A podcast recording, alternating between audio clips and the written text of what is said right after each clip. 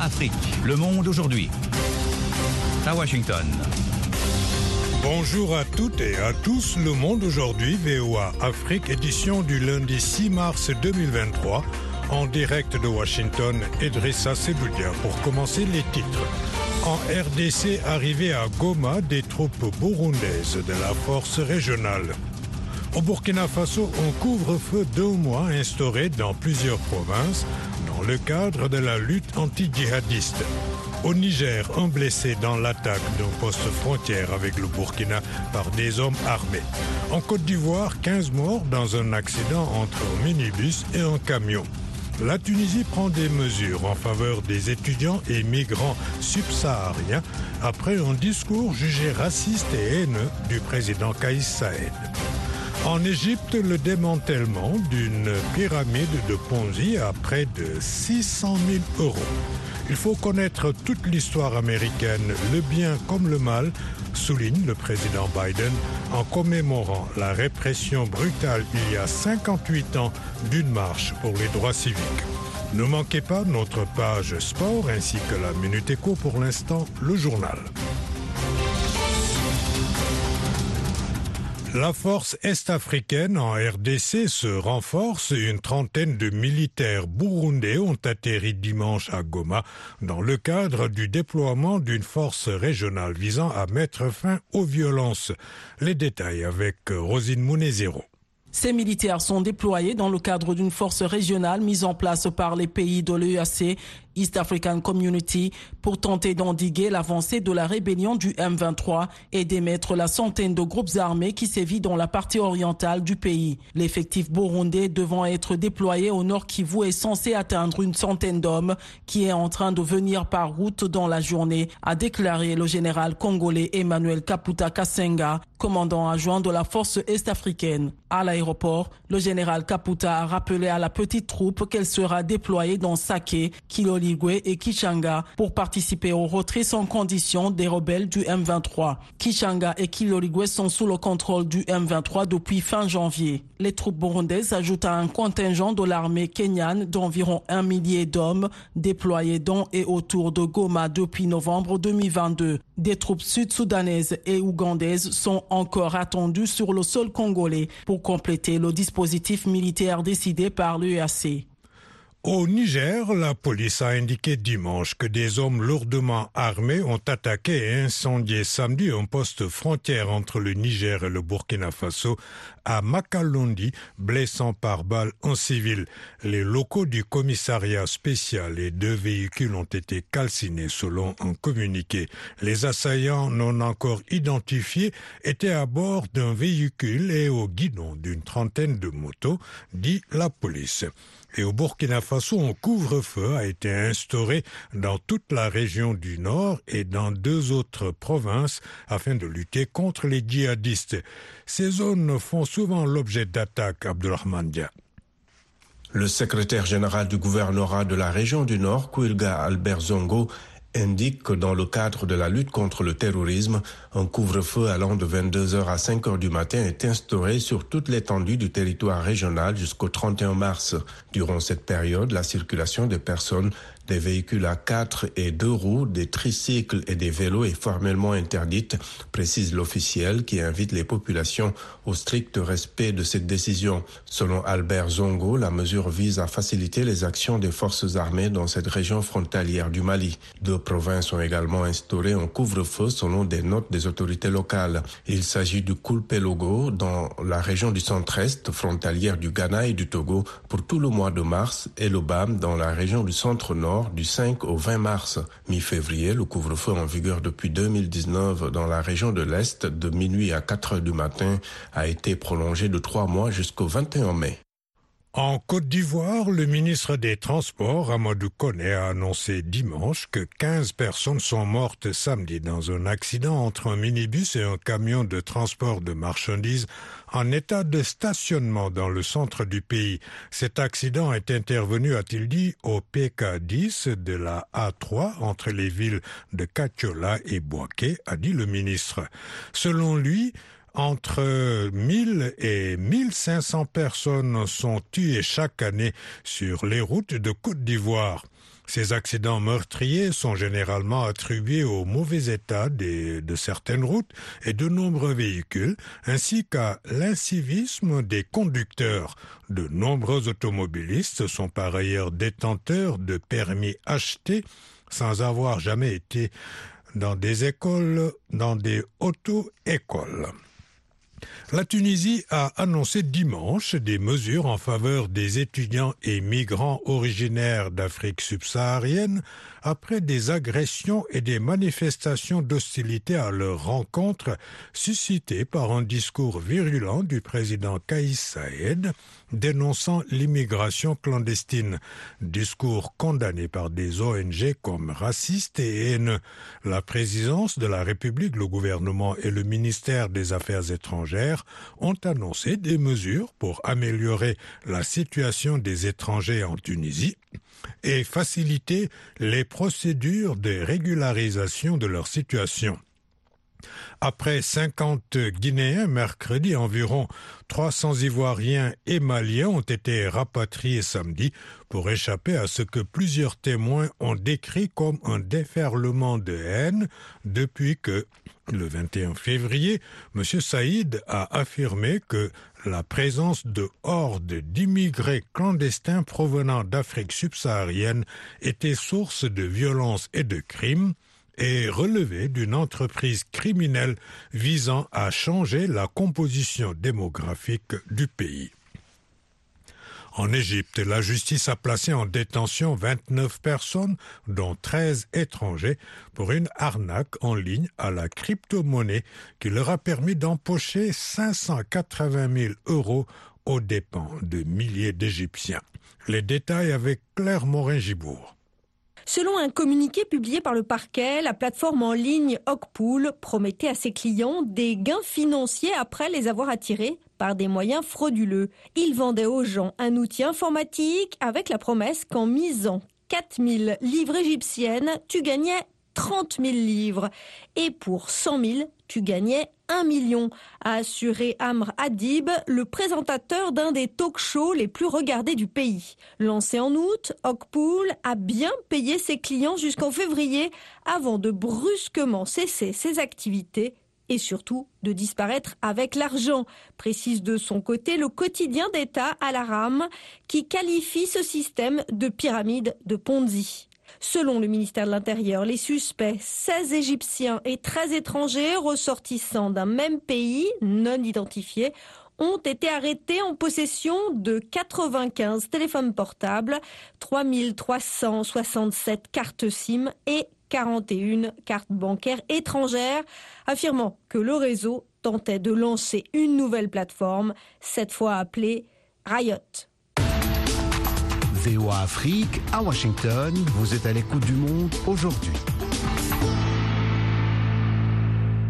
Ok, maintenant passons à l'actualité internationale. Réaction après l'accord trouvé à l'ONU sur le premier traité international de protection de la haute mer. Le commissaire européen à l'environnement, Virginius Sinkevicius, salue un mouvement historique, un moment historique pour nos océans, se disant très fier de ce résultat. De nouveau, Claire Morin-Gibourg franchissons une étape cruciale pour préserver la vie marine et la biodiversité qui sont essentielles pour nous et pour les générations à venir, a indiqué le responsable européen. Ce jour marque l'aboutissement de plus d'une décennie de travaux préparatoires et de négociations internationales dans lesquelles l'UE a joué un rôle clé, a-t-il souligné. C'est aussi un atout majeur pour mettre en œuvre l'objectif fixé lors de la COP 15, à savoir protéger 30% des océans, a ajouté le commissaire européen chargé des océans et de la pêche. Les États membres de l'ONU se sont mis d'accord samedi sur un texte destiné à contrecarrer les menaces qui pèsent sur des écosystèmes vitaux pour l'humanité.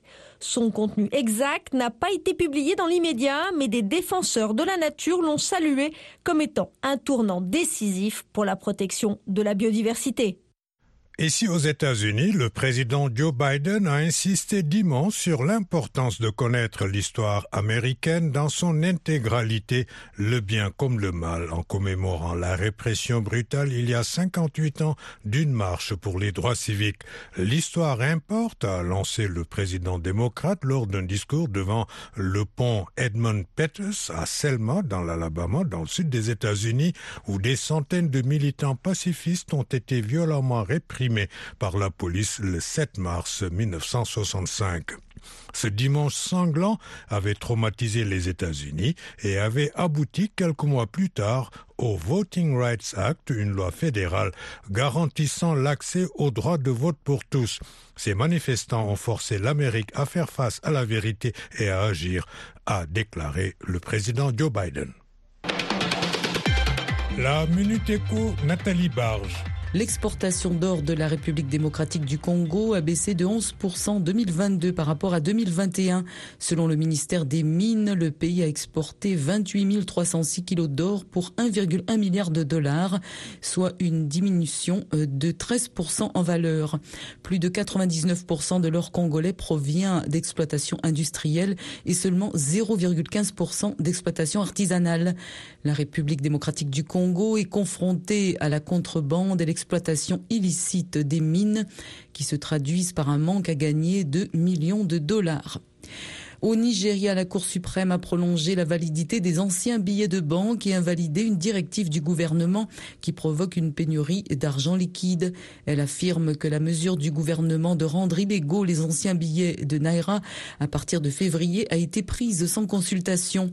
Depuis plus d'un mois, les banques sont incapables de distribuer de nouveaux billets en quantité suffisante. La décision de la Cour prolonge l'utilisation des anciens billets jusqu'au 31 décembre. Les marines des États riverains du golfe de Guinée et la marine française vont centrer leur coopération sur la lutte contre la pêche illégale et le trafic de drogue plutôt que la piraterie, ont indiqué des officiers africains à l'issue d'une rencontre à Brest dans le cadre de la coopération maritime dite architecture de Yaoundé. La pêche illégale génère des pertes de près de 2 milliards de dollars par an et les pêcheurs locaux parviennent difficilement à travailler, a-t-il été dit. La pollution des eaux et le trafic de drogue ont aussi été pris en considération. Merci Nathalie. Les sports à présent avec Élisée Oumpatine. Élisée, bonjour. Bonjour Idrissa et bonjour à tous. En football, la Cannes des moins de 20 ans tire vers sa fin au programme aujourd'hui les deux demi-finales. Oui, et la première opposera le Sénégal à la Tunisie, tombeur des Béninois en quart de finale. Les jeunes lions de la Teranga sont désormais proches de leur objectif quand on écoute leur sélectionneur Malik Taf. Pour aller en finale, il faut d'abord gagner le prochain match. Ensuite, si nous finissons sur ce prochain match, après on peut parler d'autres matchs. Et c'est le match suivant qui arrive et c'est un match, le match le plus important encore. Parce que c'est un match-là qui nous amène vers la finale. Donc on n'a pas droit à l'erreur. Il faut rester concentré, focus sur le match qui va venir. Et c'est toujours comme ça qu'il faut préparer les gosses. En tout cas, on est conscient que on, va, on est déjà en demi-finale. Nous, notre objectif n'a jamais changé, c'est toujours de gagner le trophée. La seconde demi-finale mettra aux prises le Nigeria à la Gambie. Coup d'envoi à partir de 17h temps universel. On poursuit avec la Ligue des champions africaine. La CAF a mis à jour son calendrier avec deux matchs en retard. Tout à fait. Deux rencontres comptant pour la première journée. Et le Wydad de Casablanca a eu raison de la S Vita Club de Kinshasa 1-0. Le club marocain boucle donc la phase aller en tête du groupe A avec 6 points. C'est 3 de plus que V-Club qui ferme la marche dans le groupe B. Victoire plus facile d'Alali du Quai 3-0 face à Coton Sport de Garoua. Ce succès replace le géant du Quai troisième avec 4 points. En revanche, le club de Garoua est quasiment éliminé après avoir concédé sa troisième défaite d'affilée. Et la quatrième journée se joue déjà demain. Avec seulement quatre matchs et dans la poule C, Oroya de Conakry, Raja de Casablanca, Simba de la Tanzanie, Vipers d'Ouganda. Et puis la poule D avec Zamalek du Quai, Espérance de Tunis et CL Belouiza d'Algérie, Al du Soudan.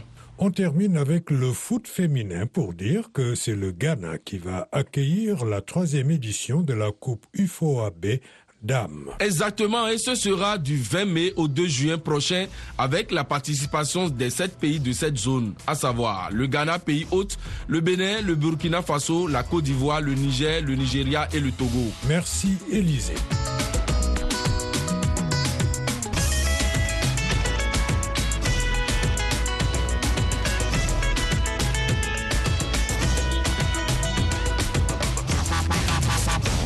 Le Monde aujourd'hui, VOA Afrique.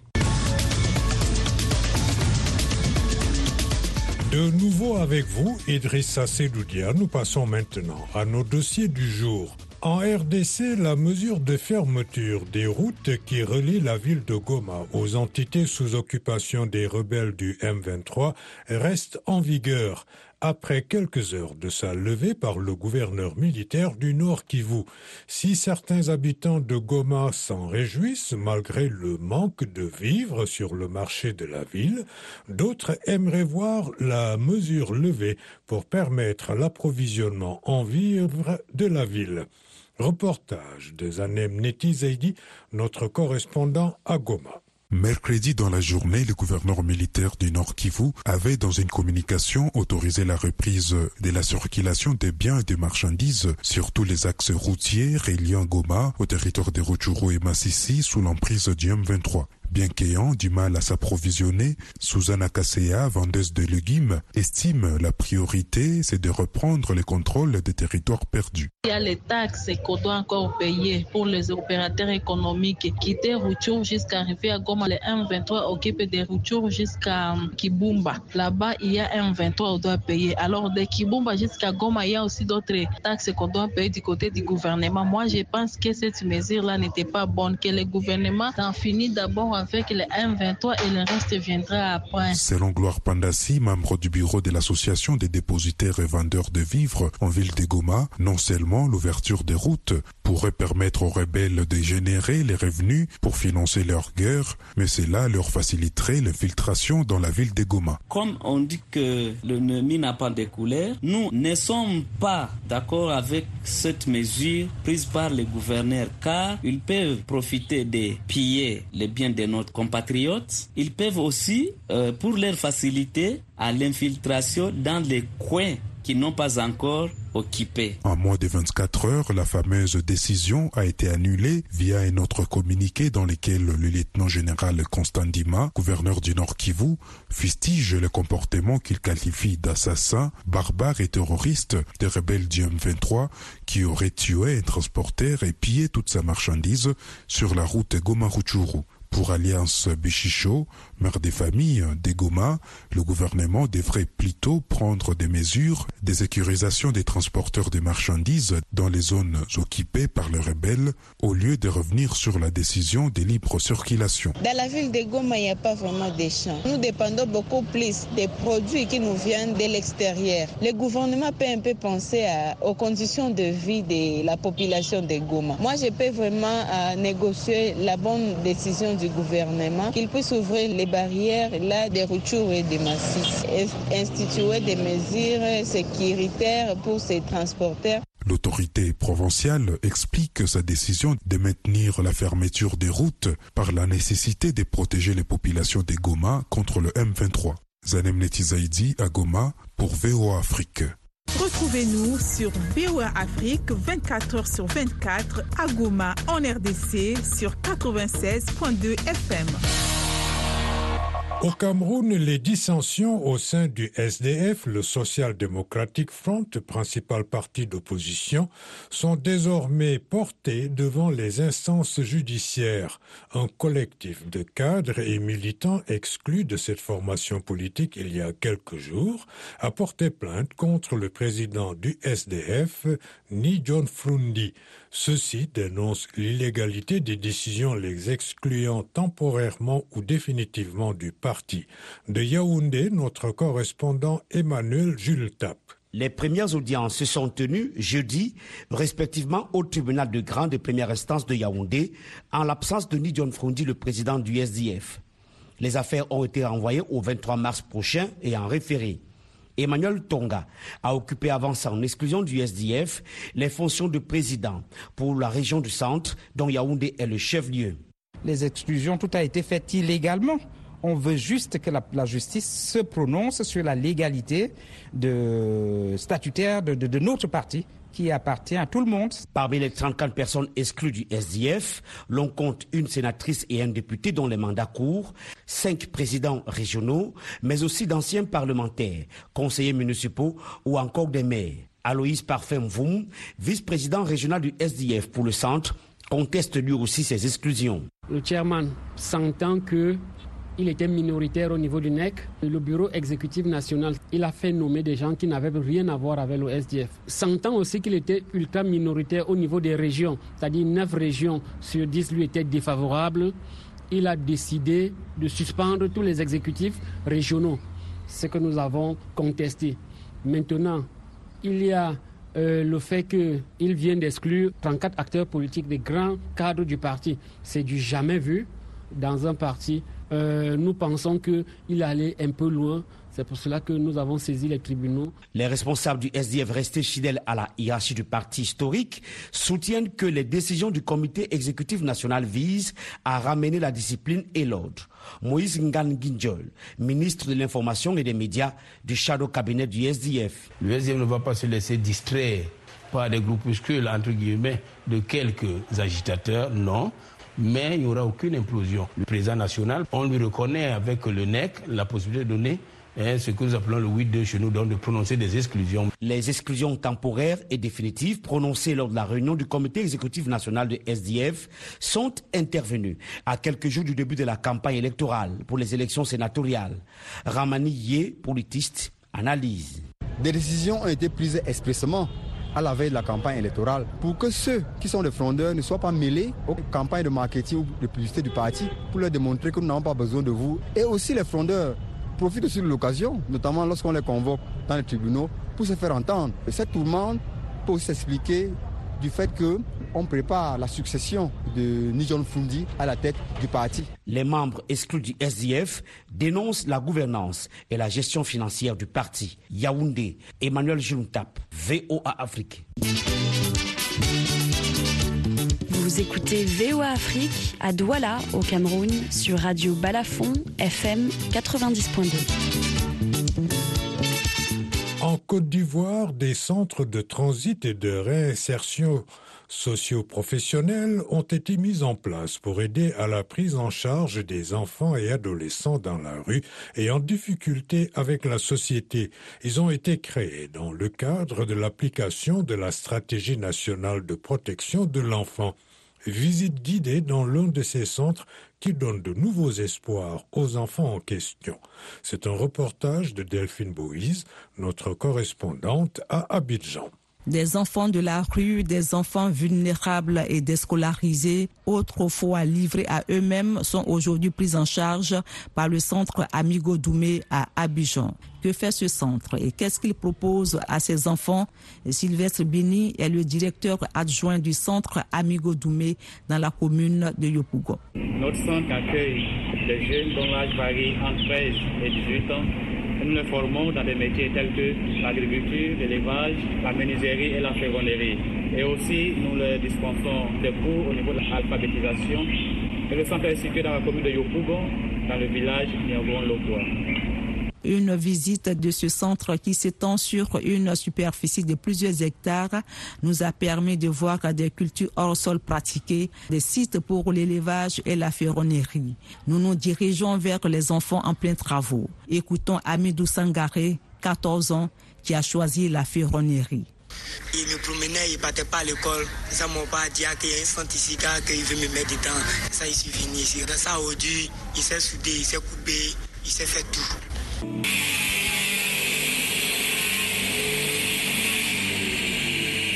Quant à Amara Kofi, 13 ans, il a porté son choix sur l'élevage. J'apprends beaucoup de choses à vacciner des animaux lorsqu'ils sont malades et j'essaie d'être traiter aussi. Miguel Bicente est le directeur du centre Amigo Doumé. Il revient sur le choix du métier de ses apprenants. C'est l'enfant lui-même qui choisit les métiers qu'il va apprendre. Il va passer deux semaines ici au centre dans ses activités ordinaires Et puis il va passer chaque jour par un atelier, et après il va choisir euh, ce qu'il aime. Ces enfants recueillis par le centre après une année d'apprentissage ressortent avec des certificats de formation, des métiers qui vont leur permettre sans doute de s'insérer dans la vie active. D'autres le sont déjà, à l'image de Denis Kwame, menuisier au quartier magasin dans la commune de Yopougon. Moi, j'étais plus enfant en difficulté. Les parents n'avaient rien et la chance m'a été donnée. La menuiserie, c'est quelque chose que moi, d'abord, j'ai aimé. Et c'est avec mon métier que je paye le loyer, la facture et tout. Le centre Amigo Doumé s'occupe également des enfants orphelins et des enfants victimes d'exploitation. Miguel Vicente, le directeur du centre, nous en parle. Tout enfant qui a des problèmes peut venir ici. Il y a plus de 70% de nos statistiques, ils travaillent dans les métiers qui sont appris ici. Face à ces nombreux défis, Amigo Doumé, ce centre de réinsertion sociale spécialisé dans la protection des enfants âgés de 13 à 18 ans, a toujours besoin d'appui pour poursuivre sa mission d'encadrement des jeunes enfants vulnérables. Delphine Bouise, Abidjan, VOA, Afrique. Restez branchés sur VOA à Abidjan sur 99.0 FM en Côte d'Ivoire. La 28e édition du Festival panafricain du cinéma et de la télévision de Ouagadougou a refermé ses portes pendant le week-end dans la capitale burkinabé en présence du président de la transition, le capitaine Ibrahim Traoré. Le trophée le plus convoité, l'étalon d'or de Yenenga dans la catégorie fiction long métrage, est revenu au Tunisien Youssef Chebi avec son film Ashkal. Retour sur la cérémonie de clôture de ce FESPACO édition 2023 avec nos envoyés spéciaux à Ouagadougou, Yakuba Ouedraogo et Thierry Kaoré. Le représentant de Youssef Chebi, grand vainqueur de l'étalon d'or de Yenega, reçoit son trophée des mains du président de la transition, le capitaine Ibrahim Traoré. Son film Ashkal, dans la catégorie fiction long métrage, vient ainsi couronner des efforts déployés dans le monde du cinéma tunisien. Seni Marbi, représentant du vainqueur de l'étalon d'or de Yenega. Je pense que au-delà du film qui, qui, qui, qui, est un chef-d'œuvre de l'image et de, de, de l'histoire, je pense que c'est aussi une, un couronnement pour le, pour le cinéma tunisien. Qui, euh, qui, qui, qui, voit une nouvelle génération euh, vraiment euh, exceller dans l'art cinématographique. Ashkal retrace la révolution tunisienne et ses désillusions. C'est un mélange de métaphores, de passion, mais aussi d'espoir et de désespoir. C'est une nouveauté dans le genre cinématographique sur le continent. C'est surtout la créativité de Youssef Chebi et son équipe qui a été reconnue par le jury, présidé par la Tunisienne Dora Bouchoucha. Le film tunisien Ashkal est une grande créativité, autant dans le domaine du cinéma et de la proposition cinématographique que politique. Alors nous avons discuté et tout le monde était d'accord. Ashkal passe ainsi devant Sira de la réalisatrice burkinabé Apolline Traoré, médaillée d'argent. D'après la présidente du jury, la créativité d'Ashkal a fait la différence avec Sira, mais aussi avec Mami Wata du Nigérien Obasi. Dora Bouchoucha, présidente du jury fiction long métrage. Le plus important pour moi et les autres membres du jury, c'est la créativité. Sira a la dimension politique, l'engagement et l'audace du cinéma. Mami Wata a une esthétique fantastique. Des qualités insuffisantes à elle seule pour décrocher les talons d'or de Yenega, selon le jury. Alors que ses compatriotes la voyaient soulever le trophée le plus convoité, Apolline Traoré se veut reconnaissante à l'égard de son pays. Peuple du Burkina, merci Merci, merci, merci, merci Son film a aussi raflé quatre prix spéciaux. Le bronze est revenu à la réalisatrice kenyane Angela Wamai pour son œuvre Shimone. Le film Mami Wata qui évoque la culture, la spiritualité africaine a aussi été primé. C.J. Obasi, réalisatrice nigériane. C'est incroyable. Le FESPACO est un espace de cinéma haut de gamme pour tous les cinéastes africains. Gagner deux prix ici et nous avons gagné le prix du jury, le prix de la critique hier. Ce fut une bénédiction pour nous d'être ici au FESPACO. Un FESPACO tenu malgré la crise sécuritaire qui secoue le Burkina Faso avec une cérémonie de clôture grandeur nature ponctuée par des prestations d'artistes et des chorégraphes. Pour rappel, sur plus de 1000 films soumis au FESPACO, 172 ont été sélectionnés et répartis dans une douzaine de catégories. La prochaine édition aura lieu en février-mars 2025. Voilà, c'est tout pour cette édition matinale du Monde aujourd'hui. VOA Afrique, merci de l'avoir suivi. Au micro, Idrissa Sedoulia, à la mise en nom de Fatouma Kalala Ali Massi, à la console Kelvin Fowler. Rendez-vous sur notre site internet voaafrique.com et nos pages Facebook.